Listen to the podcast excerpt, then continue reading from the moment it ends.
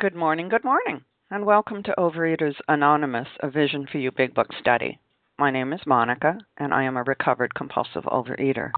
And today is Friday, the 20th of September, 2013. And today we are reading from the Big Book. We are in the chapter Into Action, and we are at page 83. The second paragraph that begins A spiritual life is not a theory. And today's readers are 12 Steps, Margaret Kay, 12 Traditions, Marietta, and then Deborah, Deborah R., Katie, Kim, and Sharon. And the share code for yesterday, Thursday, is 5172. For yesterday, Thursday, the 19th of September, the share code is 5172. OA Preamble. Overeaters Anonymous is a fellowship of individuals who, through shared experience, strength, and hope, are recovering from compulsive overeating. We welcome everyone who wants to stop eating compulsively. There are no dues or fees for members. We are self supporting through our own contributions, neither soliciting nor accepting outside donations. OA is not affiliated with any public or private organization, political movement, ideology, or religious doctrine. We take no position on outside issues. This meeting's primary purpose is to abstain, to recover from compulsive overeating, and to carry this message of recovery to those who still suffer. Our sole purpose. OA's fifth tradition states each group has but one primary purpose to carry its message to the compulsive overeater who still suffers. At a Vision for You Big Book study, our message is that people who suffer from compulsive overeating can recover through abstinence and the practice of the 12 steps and 12 traditions of Overeaters Anonymous. And I will now ask Margaret Kay to please read the 12 steps. Good morning, Monica. Good morning, Vision for You. This is Margaret, recovered in South Jersey. One, we admitted we were powerless over food and that our lives had become unmanageable. Two, came to believe in a power greater than ourselves that could restore us to sanity. Three, made a decision to turn our will and our lives over to the care of God as we understood Him. Four, made a searching and fearless moral inventory of ourselves. Five, admitted to God, to ourselves, and to another human being the exact nature of our wrongs. Six, we're entirely ready to have God remove all these defects of character. Seven, humbly asked Him to remove our shortcomings. Eight, made a list of all persons we had harmed and became willing to make amends to them all. Nine, made direct amends to such people wherever possible, except when to do so would injure them or others. Ten, continued to take personal inventory, and when we were wrong, promptly admitted it. 11. Sought through prayer and meditation to improve our conscious contact with God as we understood Him praying only for knowledge of His will for us and the power to carry that out. And 12, having had a spiritual awakening as a result of these steps, we try to carry this message to compulsive overeaters and to practice these principles in all our affairs. Thank you, Margaret. I will now ask Marietta to read the 12 traditions. Good morning, it's Marietta. The 12 traditions of Overeaters Anonymous. 1. Our common welfare should come first. Personal recovery depends on OA unity. Two, for our group purpose, there is but one ultimate authority, a loving God as he may express himself in our group conscience. Our leaders are but trusted servants, they do not govern. Three, the only requirement for OA membership is a desire to stop eating compulsively. Four, each group should be autonomous, except in matters affecting other groups or OA as a whole. Five, each group has but one primary purpose to carry its message to the compulsive overeater who still suffers. Six, an OA group ought never endorse, finance, or lend the OA name to any related facility or outside enterprise, lest problems of money, property, and prestige divert us from our primary purpose.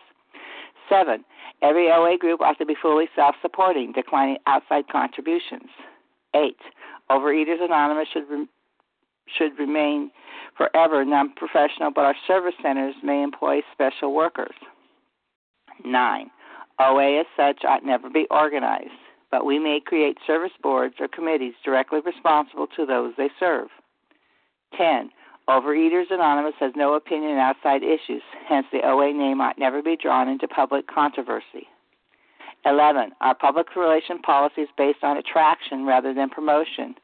We need always maintain personal anonymity at the level of press, radio, film, television, and other public media of communication. 12. Anonymity is the spiritual foundation of all these traditions, ever reminding us to place principles before personalities. And with that, I pass. Thank you. Thank you, Marietta. How our meeting works. Our meeting focuses on the directions for recovery described in the Big Book of Alcoholics Anonymous. We read a paragraph or two from the literature, then stop and share on what was read. Anyone can share, but we ask that you keep your comments to the topic and literature we are discussing, and that you keep your share to approximately three minutes.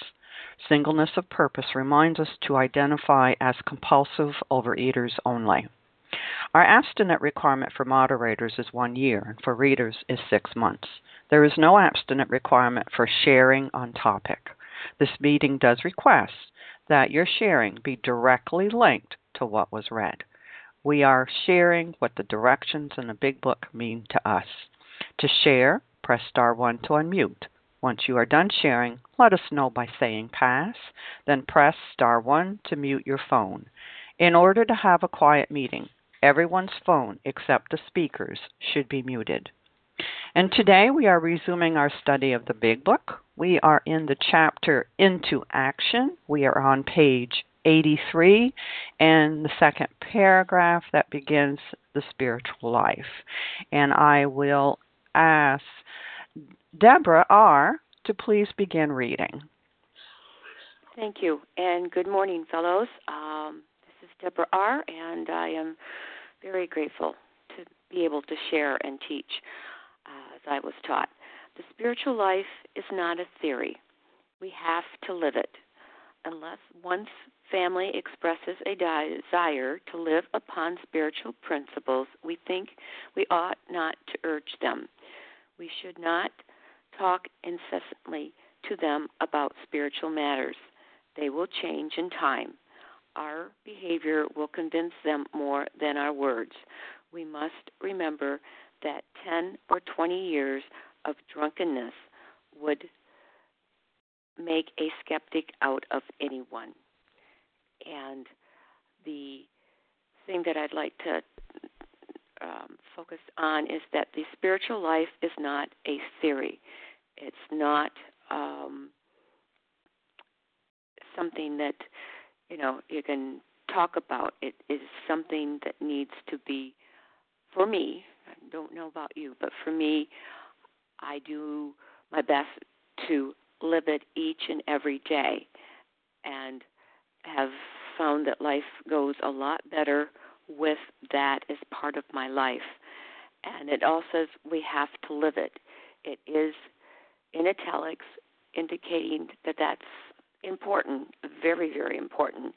And I tied that back in because I know um, I came into OA 30 years ago and uh, was able to get on board and did pretty well for a while, and then um, had one of those relapses, and I just go back to page 35 in Jim's story. All went well for a time, but he failed to ex- enlarge his spiritual life. And throughout the book, we're reminded and um, that this is a twofold disease with a spiritual solution, and a spiritual solution which has to be lived. It's not something you go pick up at the grocery store. Now I got my spiritual solution, and you just go, you know, sit it in the closet and don't look at it anymore. And this also paragraph um, is like foreshadowing coming up into step 11 about um, doing the uh, prayer and meditation. And the last comment um, is that we think unless one's family expresses a desire to live upon spiritual principles, we think we ought not to urge them. Um, I personally um, don't know about you, but I have a spouse who is just not as much of a churchgoer and prayer and meditation person that I have found to be um, vital to my sanity and my openness to be willing to seek God's will and do it. And so I live it because it's important to me, just as is explained in the book. And with that, I pass. Thank you, Deborah. Would anyone else like to? Would anyone like to comment on this um, paragraph? This is Kim. Kim, go ahead, Kim. Good morning, Monica. Good morning, my fellows. My name is Kim G, and I'm a recovered compulsive overeater from South Jersey. Our behavior will convince them more than our words. We must remember that 10 or 20 years of drunkenness will make a skeptic out of anyone. You know, for years I treated OA as a diet program. So what I really thought was, well, when I get to goal weight, everything's going to change naturally. You know, I'm going to lose this weight. One morning I'm going to open up my door. Brad Pitt will be there. He will ask me to marry him, and my life will change. You know, um, and that people will just automatically fall in line because, of course, if I'm not eating, I'm going to get my way. So it's letting us know here that we need to follow up this program of action with even more action and live this life. But our behavior will convince them more than our words, which is preluding to the fact that we can make all the amends we want. But if we go back to that old behavior, why would anyone believe us? you know, 10 or 20 years of drunkenness will make a skeptic out of anyone. You know, I have consistently lied to people. I have consistently treated them poorly. And just because I say I have this spiritual awakening, why is it any different? Why is this different than any diet I went on when I would just wreak havoc and be that tornado? And specifically with me, I was in OA for, you know, 15 years before I found this big book. So why would this big book in OA be any different than the 15 years in OA that I did prior? Where I would go into relapse and I would get some abstinence, then I go back to relapse and I would get some abstinence. So I had to understand that my behavior had to back up my words. You know, I love the saying, your actions are so loud that I cannot hear a word that you are saying. And I definitely saw this in my job. You know, I was in my job for nine years and then three years ago, I went through this work and had a spiritual awakening. So my boss now has had three years of a recovered person, but nine years of either a person in the food or a person trying to be abstinent and absolutely crazy. So I have to understand I have to be consistent with my behavior, and I can still see where she's kind of waiting for me to cause trouble. She's kind of waiting for me to stir things up. She's kind of waiting for me to be that gossip monger that I was. But because I've been consistent and because I work this program on a daily basis and I live this program, I can see she's starting to trust me. I can see she's suspicious and then she relaxes because I have consistently been a recovered person. And I have to recognize I made some very sick bargains with people. Sick, sick bargains. I have done that. I have created this misery. So I need to be consistent in the way I behave now so that people will believe me. And some people don't want to play with me anymore. You know, to me, it's like a game of tennis. People gossip at me and I don't do anything. People throw barbs and I don't do anything. Do I have to tell them that I'm different? Or are they going to figure it out because the ball's not going to come back over the net anymore? So I'm going to re- repeat this. This is a theory. This is, I mean, this is not a theory. We live it. Our behavior will convince them more than our words. We must remember that 10 or 20 years of drunkenness would make a skeptic out of anyone. And with that, I pass. Thank you, Kim. Would anyone else like to comment on this paragraph?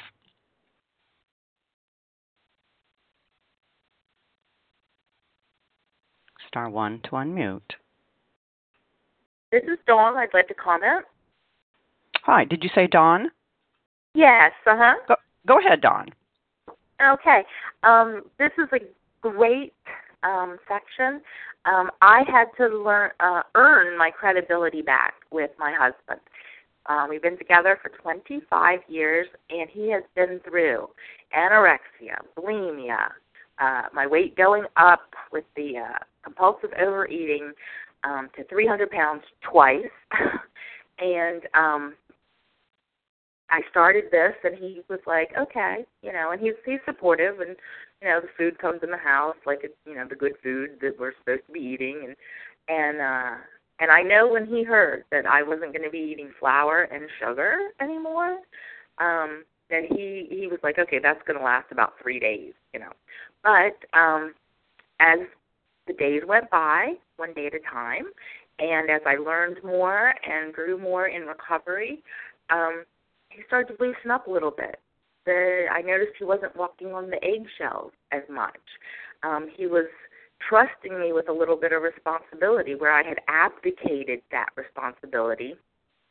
Um, uh, and he just took care of everything. My demands on him for affection, for love, for protection um, were so great, and uh, and so uh, devastating. He was afraid, you know, to actually confront me, and and uh, you know, I find out now. I just thought he was being a really nice guy and doing everything like Prince Charming, you know. But it, you know, you can only uh, how do I want to say um, demand so much from somebody before they kind of either capitulate or they walk out the door, you know. And um, but he was just so afraid of um, uh, you know, he had to walk on eggshells about everything that he said to me, everything that he did. And I didn't see this at the time, you know, it popped out.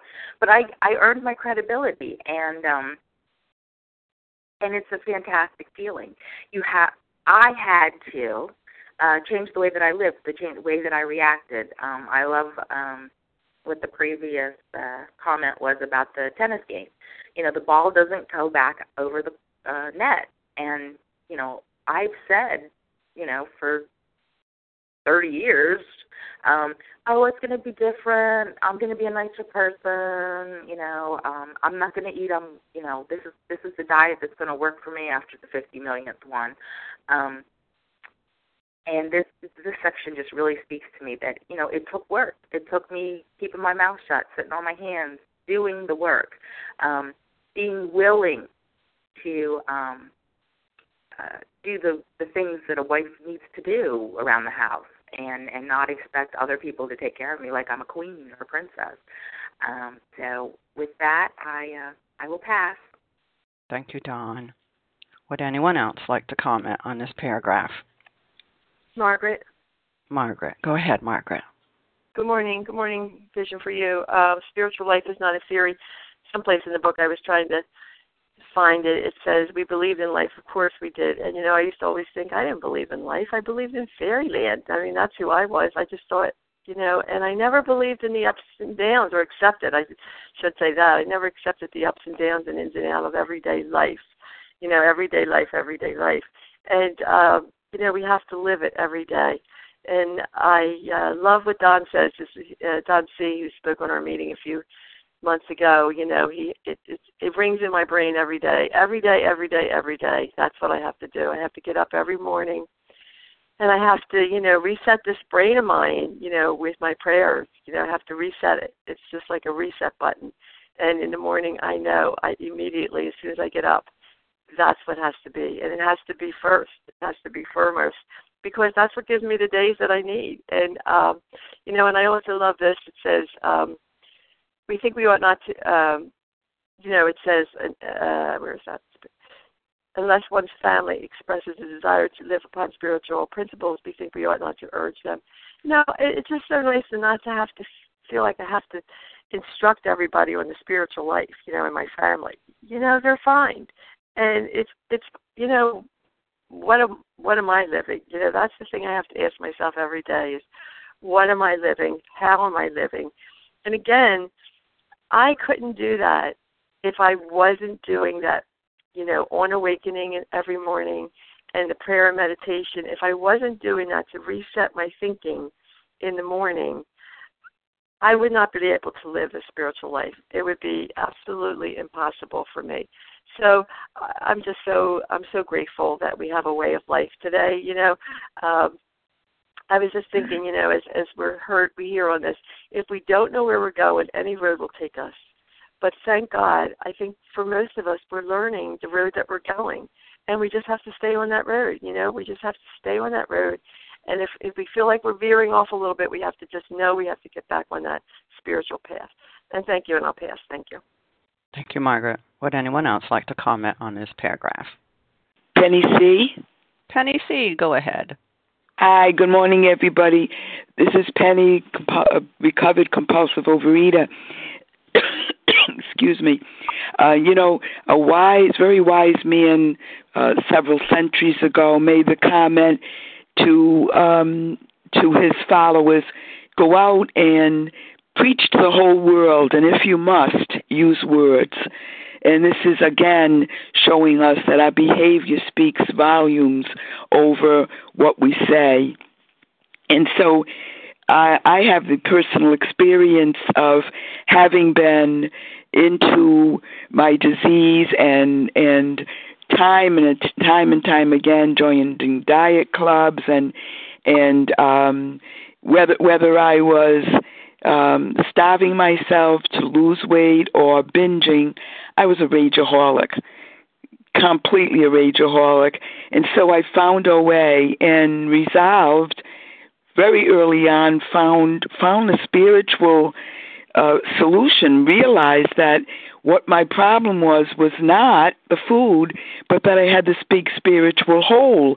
But instead of going to all my family members and, and friends and acquaintances and announcing that I found the solution and just you know, and preaching to them about how my life was going to change my life I just depended on God and my life did change and the experience I had that was my very own sister after about 6 months came to me and said, "You know, you're different. I want to know what you're doing." I didn't tell her. We spoke almost every every day in those days, and I I I never said, "Oh, you know, I found this new program and now, you know, it's all about spiritual recovery." No, she just watched me and and constantly saw what was changing in me, and that was that I I was undergoing a spiritual change, and I didn't have to preach it. And um in the end, wasn't it better that I didn't? So uh, I'm going to pass. Thank you. Thank you, Penny. And this is Monica, and I would like to step in here. The spiritual life is not a theory, we have to live it. The spiritual life is not a theory, it's not a, a belief, an idea, a precept. It's a way of living, it's a fact. They are pro- they've proved it to us here. They're showing it to us through these steps. We have to live it. We, not they, but we. And even more specifically, it's me. I have to live it every day. You know, it's a lifestyle.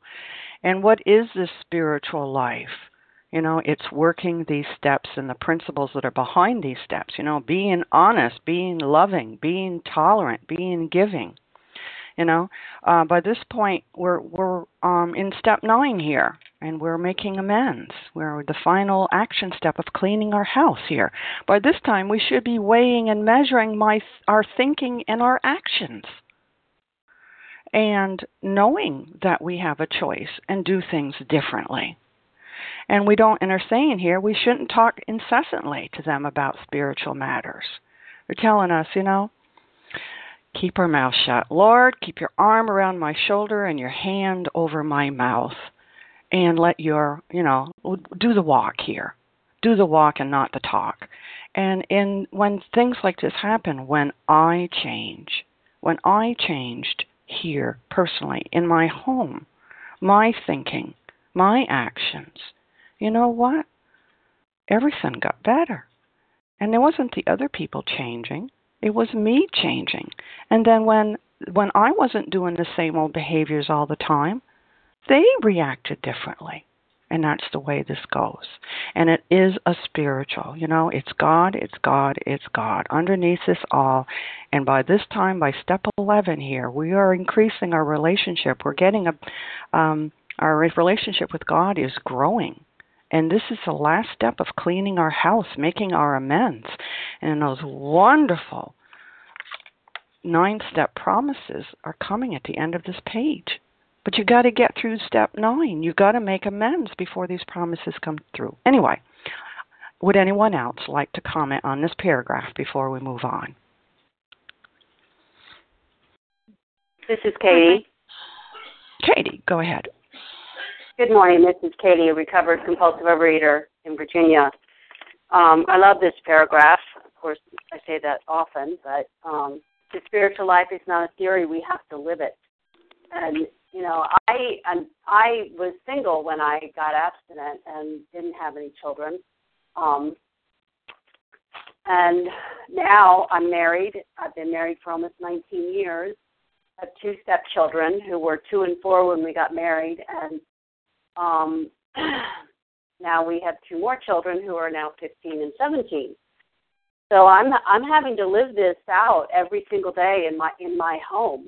You know, it's um, but they don't really know what it was like before. So, you know, it's it's hard for them to to to see the difference. And you know, my prayer on a daily basis is that I am that I am different. You know, but um, I really like this line. Unless one's family expresses a desire to live upon spiritual principles, we think we ought not to urge them you know, that's the daily uh, question for me. Am I forcing my beliefs onto them, or am I, um, you know, should I do one more thing to force it on them, or should I just do what I'm doing? As you know, others have said, I may be the only big book um, someone ever sees, and I may be the only spiritual. Um, you know, what someone else said earlier that that they have to see it. And, you know, at this point in my life with my kids, you know, older, I've said enough words. I just have to live it. I just have to live out the spiritual life. And it's my actions that, that count. It's not me saying stuff ad nauseum. It's how I live in it, on my daily journey, how I, I do my job, how I uh, care for for people and care for others. You know, it's that's uh, that's what matters. It's not I can talk the talk all I want, but if I'm not living it, then it really oopsie, um, then it's just a waste. And uh, and if I'm not living it, eventually I'm going to go back to eating because that it's my internal uh, framework that has to be on the right path. So this is why I love, you know, that we we go back and we sit quietly with God. And as long as we know we're doing what God wants us to do, then the it doesn't matter what everyone else is doing. Are they going to church with me? Or are they not going to church with me? Are they, you know, praying with me? Or they're they not praying with me? It really doesn't matter as long as I'm doing the next right thing. Pass. Thank you, Katie. Let's move on to the next paragraph. And Katie G., please, can you read? Sure, absolutely. Good morning, everyone. This is Katie G., recovered compulsive overeater from Boston, Mass. There may be some wrongs we can never fully right. We don't worry about them if we can honestly say to ourselves that we would right them if we could. Some people cannot be seen. We send them an honest letter, and there may be a valid reason for postponement in some cases. But we don't delay if it can be avoided. We should be sensible, tactful, considerate, and humble without being servile or scraping. As God's people, we stand on our feet. We don't crawl before anyone. And uh, I'm grateful to be here absent and sober by the grace of God. If you're overwhelmed because you spent the night eating last night or you are you know, not sure what we're talking about. Um, the good news is there are uh, eight steps that get us to this point. And um, you know, I've I've heard it compared. You know, when you're listening to talk about step eight, nine through twelve, uh, you know, if you haven't taken the first, you know, eight steps, it can be like a kindergartner listening to an SAT prep class. So um, just hold on. Anyway, um, with regard to this paragraph um, and my my experience. Um, yeah, I my grandmother when I had first made my uh, amends list, my grandmother had just passed away, and I went to her funeral, and it was literally time for me to start making my amends. And um, I wrote her a letter. And um, after discussing it, because every time I wrote up an amend, I discussed everything with my sponsor. Why? Because there are there are rel- a lot of things that I needed to make sure I was not doing that I wasn't you know, saying, oh, well, I'm sorry for this, but you did this. In fact, my sponsor didn't have me use the word sorry. I often use the words, I was wrong. I regret my behavior. I can imagine that if I were you, I would feel this. Why? Because I was Katie sorry. I apologized for everything, but I never changed my behavior. And that's what amends are. They're about changing behavior. And so with this letter, um, I'll never forget, I sat uh, in quiet meditation, and Mimi and I had a conversation. And there were many things that I didn't feel that I would be able to forgive her for because of the things that went on in her life with my own mother. And I heard a speaker talk about, you know, thanking the person that they were making amends for and focusing on all the wonderful things that they brought to their life. And I sat there with Mimi and we talked about the things that she did bring into my life. And it was absolutely amazing. Um, you know, the other thing is this amends process, it's not about making me feel better, right? I need to stand ready. Um, I am not on my amends list. Um, my amend to myself is going forward with this work and staying abstinent every day um, you know, and I, I, um, with my amend to my mother, I did ask her. I explained, um, you know, what what the process was, and was ready to make an amend, and she was not ready to hear it. Um, so that is the only amend that has not fully actualized itself. But it's funny because over the past year, um, since I have, you know, uh, expressed, or two years since I've expressed the desire to make that amend, there have been many, many living amends um, to her that I have been able to make, which has been amazing. I love this description. I'll just close with this saying we should be sensible, tactful, considerate, and humble without being servile or scraping. I am not here to self flagellate. Self flagellation isn't going to make anyone feel better. Like me going to someone and saying, Oh, I was so terrible. I'm so sorry. No. And I, um, you know, I went to people and I said, I remember there was this one woman, and I said, you know, I was very unkind to you. Um, I can imagine that working with me was a very unpleasant experience. And she looked at me and she said, Yeah. She said, You know, I know that you really want to succeed, but you don't have any people skills. Right. And so that made me want to feel like I was, you know, you know, I wanted to crawl before her. I wanted to self-flagellate. I wanted to, you know, make myself worse than. But you know what? I just I looked her in the eye and I said, Thank you for that feedback and I regret my behavior. You know, I was wrong. You know, and I got to look her in the eye and just be a human being, right? Like I didn't have to I didn't have to make myself worse than I was to to to do the amend. Um, I was tactful, I was considerate, um, you know, but I didn't apologize for breathing because that's not what I'm doing, and that's not that's not a true amend. Um, I am so grateful for the privilege that I've had to make amends, to learn about how to um, be in the be in the world with other people, and uh, even now, you know, when I'm in 10 11 and I'm making all the mistakes that I make on a daily basis, you know, I know how to catch them faster. And say and and and more, most importantly i think that my sponsor taught me how to think about how would i feel if i was the other person? How would i want to be approached? You know and what would i want to be said to me? So um i'm just really grateful for this process grateful to be uh, abstinent and sober and alive this morning and with that i do pass thank you katie g would anyone else like to comment on this paragraph helena in new jersey I heard Helena and then someone else. Paula. Paula. Okay, Helena and then Paula.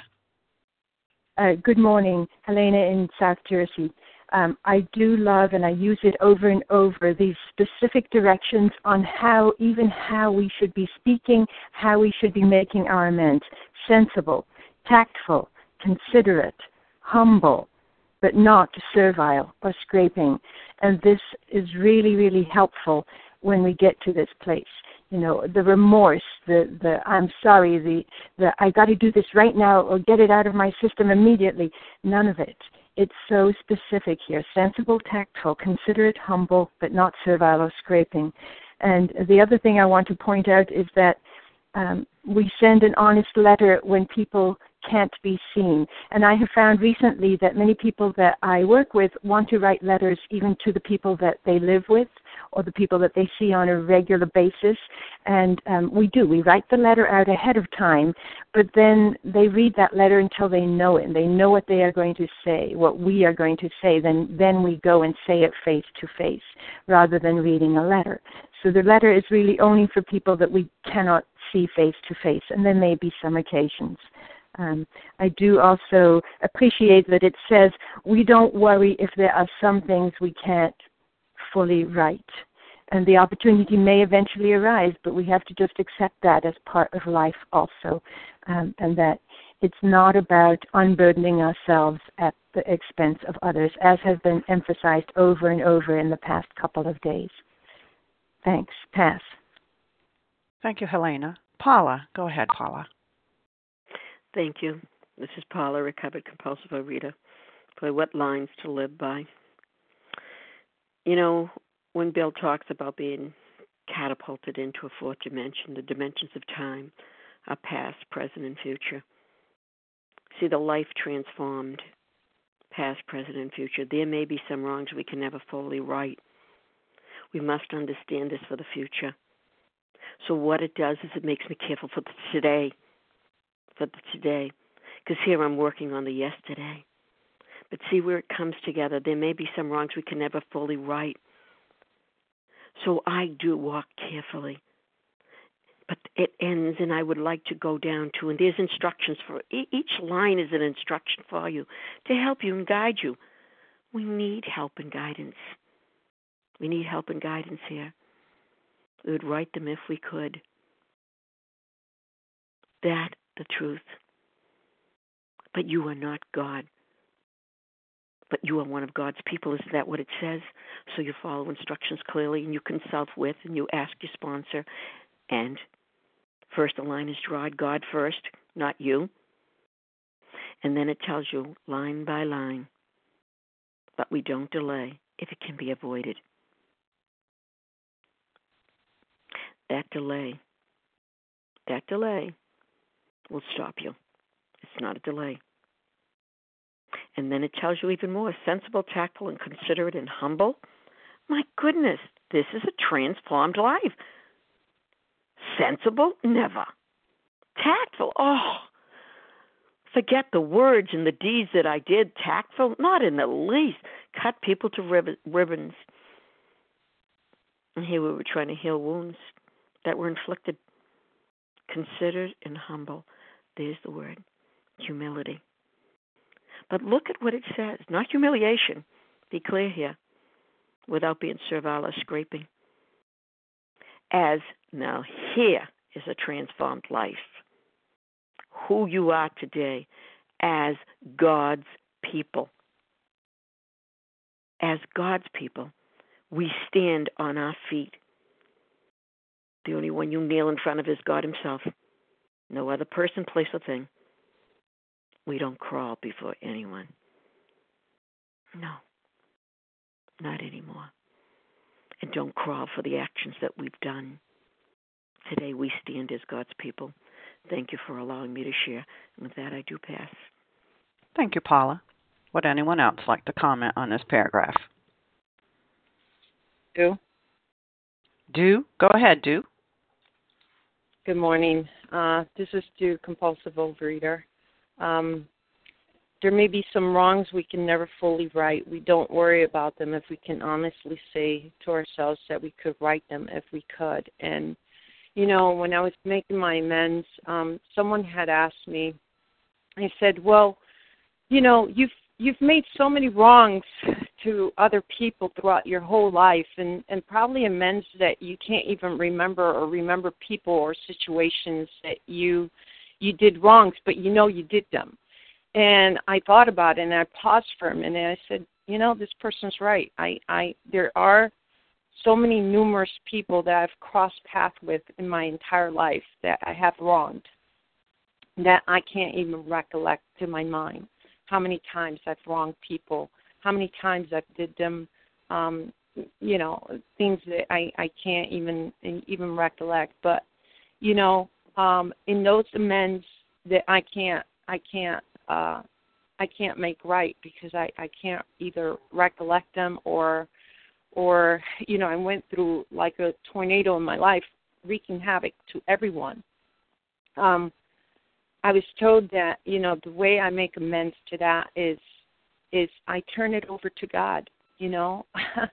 I let God orchestrate that, you know. Um and and I love the the fact that it says that the spiritual life is not a theory; we have to live it. And you know, and so the way I make amends is going forward. I I live my life in a way where I treat everyone with consideration and respect um, to the full extent that I can. You know, as as God allows me to, and I keep living this life. You know, I keep changing my behavior, my attitude, my speech, my thinking you know, I keep turning it over to God. I keep letting God orchestrate how I should live this life today versus how I lived my life and how I treated other people. And in that way, I I say to myself, well, I don't have to worry about it because if I honestly could, you know, right those wrongs, I would, you know, and then I I consider it as far as like going forward with people in in my interactions with people how I would treat them, how I would have treated those that I couldn't make amends to. And I do it with the, the people that are coming into my life currently.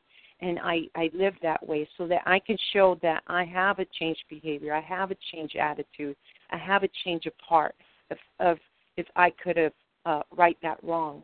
You know, and then there's uh, other people that are on my list that I I did some horrible things to, and I you know, I can't find these people. Um, there's, you know, I probably have their their first name, and I have no idea where they live. I have no idea because it's been so many years since they've moved away and they've gone on with their lives. And you know, my sponsor has had me write a letter to them and go over it with her and then you know and then i make the amends by by changing something you know if i hurt someone some way then I make the amends by doing something different today for that person um, on behalf of that person, whether it's going and uh, if, if I did harm to children, then I go to a school and I help children today. I help them read. I help them with their activities. You know, I, I do other things. Um, I, I may have to go and clean up uh, an area. I mean, it it varies. The the amends vary, but it's the willingness and the heart condition that is really at play here, you know, with um with making the amends. So I I just love that because um I I love to know that I I can't fix everything. You know, I'm not in charge, but I can always turn it to God to show me and and guide me as to how I should live my life today. And that's the best amends I could ever do for anyone and everyone. And so it's just turning it back to God and letting God orchestrate how I should live my life today. And with that, I pass. Thank you, Do. Would anyone else like to comment on this paragraph?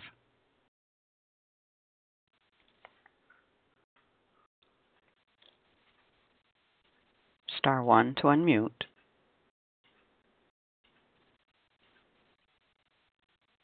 Okay, I'll take that as a no, and let's continue on to the next paragraph. And Kim, could you read, please? My pleasure. if we are painstaking about this phase of our development, we will be amazed before we are halfway through. We are going to know a new freedom and a new happiness. We will not regret the past nor wish to shut the door on it. We will comprehend the word serenity and we will know peace.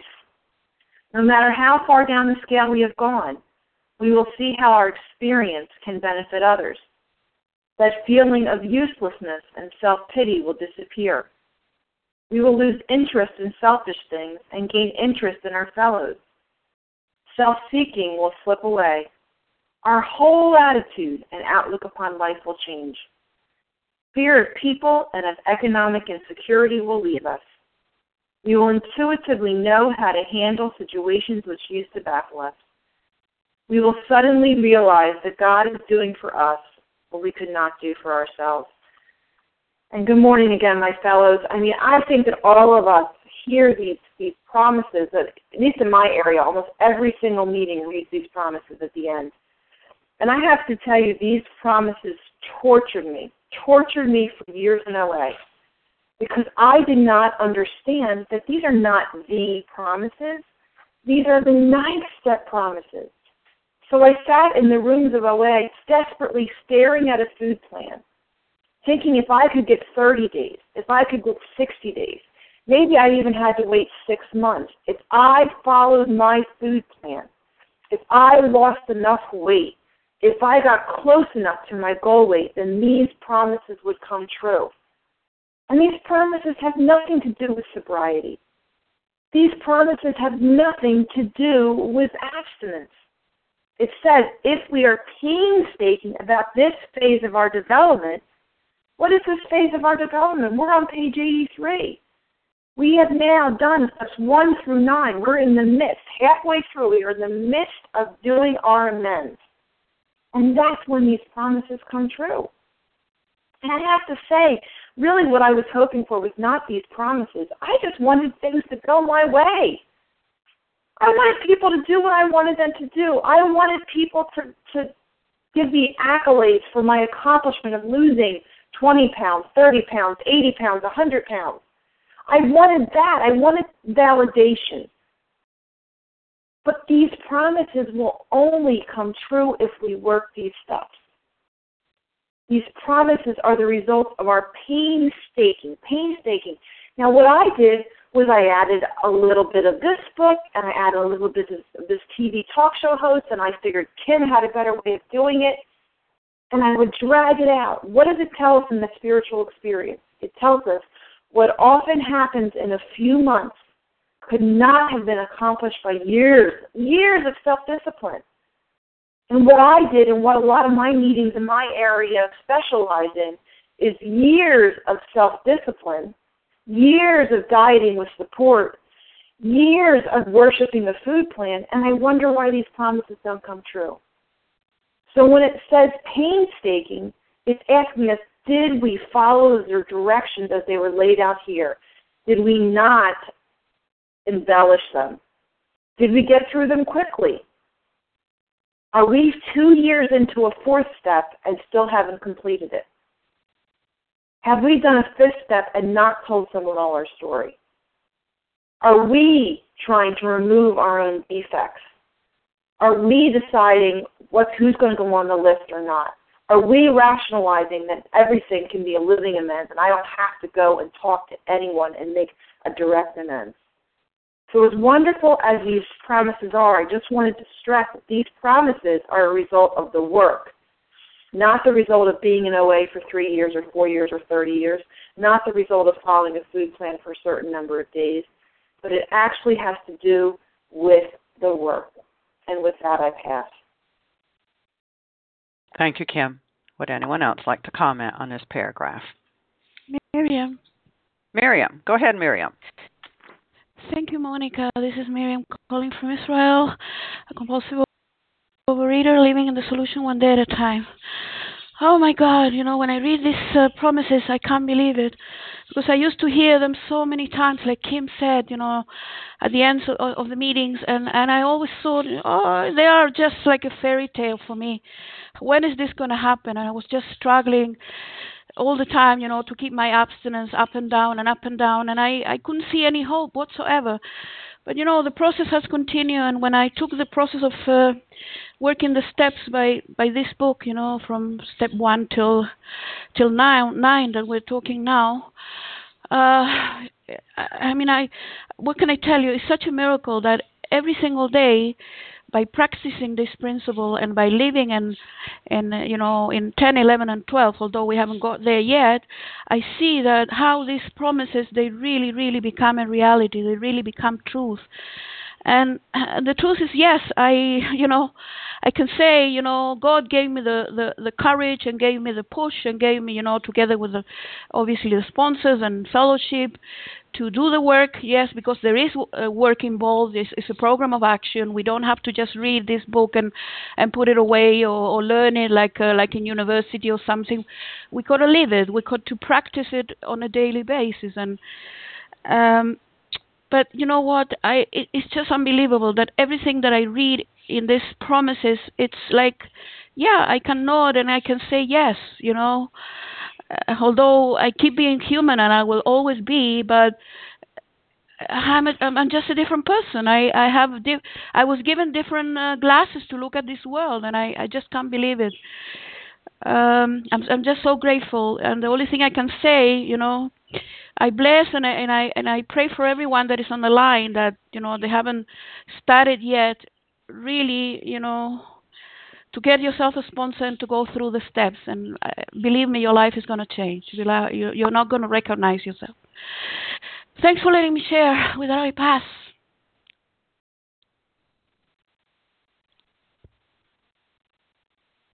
Hi, this is Anne Marie in South Carolina. Hi, Anne Marie. Go ahead. Hi, um, Anne Marie in South Carolina, um, recovered compulsive eater. Um, you know, the word painstaking for the longest time, I did not understand what that what that meant, and I have a um, explanation of um, of what it means, um, and it it's extending or showing diligent care and effort so if we are um, showing diligent care and effort about this phase of our development, we will be amazed before we're halfway through. Um, you know, for the longest time, I thought these were the only promises in the Big Book. And um, studying the Big Book, I've learned that there are many promises throughout the Big Book. And with each promise, there is usually a um, something that we need to do these promises, um, like I've heard already, don't just appear. They just don't happen. I can't just wish on them, which I I prayed. I prayed and prayed for the longest time that these promises would come true. I prayed that I would get abstinent, and um, you know, it just didn't happen. Um, and I realized that for every promise, there's something that I need to do. At the end of this chapter, it says. Um, but this is not all. There is action and more action. And I remember that with each promise. There's action that I need to take. I can't, these promises just are not going to come true for me. So the action that I had to take up until this point are the first eight steps. You know, these just weren't going to come true for me. These, you know, I wasn't going to know a new freedom and happiness just because I wished for it or I prayed for it. Um, for me, I had to do a lot of work and follow the directions precisely. You know, it says that I think in one of the uh, the um, the preface or the, one of the editions in the beginning of the book that we follow these directions precisely, and that's what I needed to do. Um, but it was really important for me to know what that word painstaking was. I and for the longest time there were lots of words I didn't understand in this book, and it made a big difference to me to to look it up and to know that um, if we are painstaking, if we are showing diligent care and effort, um, these things are going to happen. Thanks. Thanks, Anne Marie. Would anyone else like to comment on this paragraph? Hi, this is Sheila. May Paula. I heard Sheila and then Paula. Go ahead, Sheila. Good morning. This is Sheila H. in New York. I wanted to um, share on my on the promises. Um, I can honestly say that there have been periods where I felt each and every one of these. And I had thought once I felt it once that I would feel that way every day, and that's not the case. Uh, I am grateful that I have references and experiences to draw on and to remind myself that if I'm not doing my step work, and step work is an everyday thing. It's not that you do them and you finish and you graduate like in school to go on. It's a day to day life. The spiritual work is step work when situations in life come up, which steps can you pull in here? Which promises this relate to? Um, I'm grateful that I've had the experiences to say that yes, I've had some of the biggest ones have been fear, financial insecurity, and when that's lifted, that's a wonderful feeling. But things can happen, anything can happen at any time. and you can feel yourself go right back to that. But then remember that freedom and turning your life over to a power greater than yourself and know that that power will always protect you, provide all your needs. Um, that's a big one for me, a fear of financial insecurity. Painstakingly, I, I identified with that because it's work that has to be done. And I don't think the work will be over. Maybe when I'm no longer here and I close my eyes, but as long as I'm breathing, there's work to be done. So I get to experience that freedom over and over again. But that I'll pass. Thank you. Thank you, Sheila. Paula, go ahead. This would be Paula, recovered compulsive reader. Today, living in reality. You know, when I used to look at this, I used to say, this can never be. This can never be reality for me. This would always be the dream world. If I could have peace, if I could have peace. And on and on it went. Each promise I would read, I would know that could never happen for me or to me. And I was right. Because, see, it was always I, I, I, until it was God, God, God. Only God could separate me from this disease. And once I knew that fully and totally and completely, the surrender was done, then every promise there, every line, new freedom. I thought I was free. I thought I was free to do anything and with anyone I wanted, new, not known before. I did not know freedom. A new happiness, oh, not known before, not like this. This is to the very depths of who I was. Even here, we will not regret the past. I was living in the past thinking I could actually go back and change the past? No, every today, what I did tomorrow would be my past. So hear the reality. I live in today, and I get to live these promises. That feeling of uselessness and self pity will disappear. We read, and I'd like to XXXI the doctor's opinion. What does he say when he met the man? Following the elimination of alcohol, there was found to be no permanent brain injury. He accepted the plan outlined in this book. Do I? I did. One year later, he called to see me, and I experienced a very strange sensation. I knew the man by name and partly recognized his features, but there, all resemblance ending. Here we are, the bedevilments, from a trembling, despairing, nervous wreck had emerged. Grab that word emerged, honey, and you hold it. You hold on to it. That's what's inside you. Is that not what it says in 567? Here the awakening had emerged, came from within me. God, amen, brimming over, brimming over. Honey, listen to the words, brimming over. Then read the promises with self reliance and contentment. Contentment to live today as it is, not wanting to change one thing and knowing that I couldn't. I know my part and I know God's part. Honey, I'm only a team player here. But look at what I get. And then I would like to end that line as it did the, the last one. We will intuitively, my own thinking was changed by the one that created it. Know how to handle situations which used to baffle us. We suddenly realize that God is doing for us what we could not do for ourselves. Thank you for allowing me to share. And with that, I do pass. Thank you, Paula. And this is Monica and I would like to step in here for a minute. If we are painstaking about this phase of our development, painstaking, careful, in detail here, we're talking ninth step, we're talking making amends here, about this phase, this period of time of change and development of of of our ninth step here, of our process, we will be amazed before we are halfway through. And like we said before, halfway through what? Halfway through making our amends.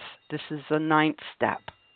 And these are the promises that are going to come through after you've done all the action steps before this and are finishing with your amends to people, cleaning our house.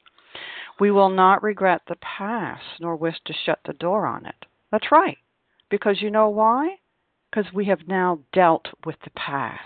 When you put that pen to paper and you start your fourth step inventory and go through all of that process, you are dealing with the past. And here we are cleaning, we've pushed it out, gave it away, it's gone. And now other things can come in. Fear of people and of economic insecurity will leave us. We will intuitively know how to handle situations which used to baffle us, which used to confuse us you know? Uh, because when you get done with nine you still got 10 11 and 12 and we're going to live 10 and 11 and 12 every day. And there's explicit directions with them on how to live our lives every day so that we can stay clear that we can stay with god we will suddenly realize that god is doing for us what we could not do for ourselves what a promise what an experience what an awakening and you should be seeing this as you're working through the steps a little bit at a time. But by the time you get here, it's like, you know what? It is true. It's God, it's God, it's God. Thank you, thank you, thank you for what you've helped me with. And with that, we shall, we've reached the end of our time. And I want to thank you to everyone who has shared and we will now close with a reading from the Big Book on page 164, followed by the Serenity Prayer. And Sharon, can you read a vision for you, please? Sharon, covered compulsive reader. Our book is meant to be suggestive only. We realize we know only a little. We'll constantly to you and to us. Ask Him in your morning meditation what you can do each day for the man who is sick. The answers will come if your own house is in order. But obviously, you then you haven't got. See to it that your relationship with Him is right, and great events will come to pass for you and countless others. This is the great fact for us. Abandon yourself to God as you understand God, Admit your faults to Him and to your fellows. Clear away the wreckage of your past. Give freely of what you find and join us. We shall be with you in the fellowship of the Spirit, and you will surely meet some of us as you trudge the road of happy destiny. May God bless you and keep you until then.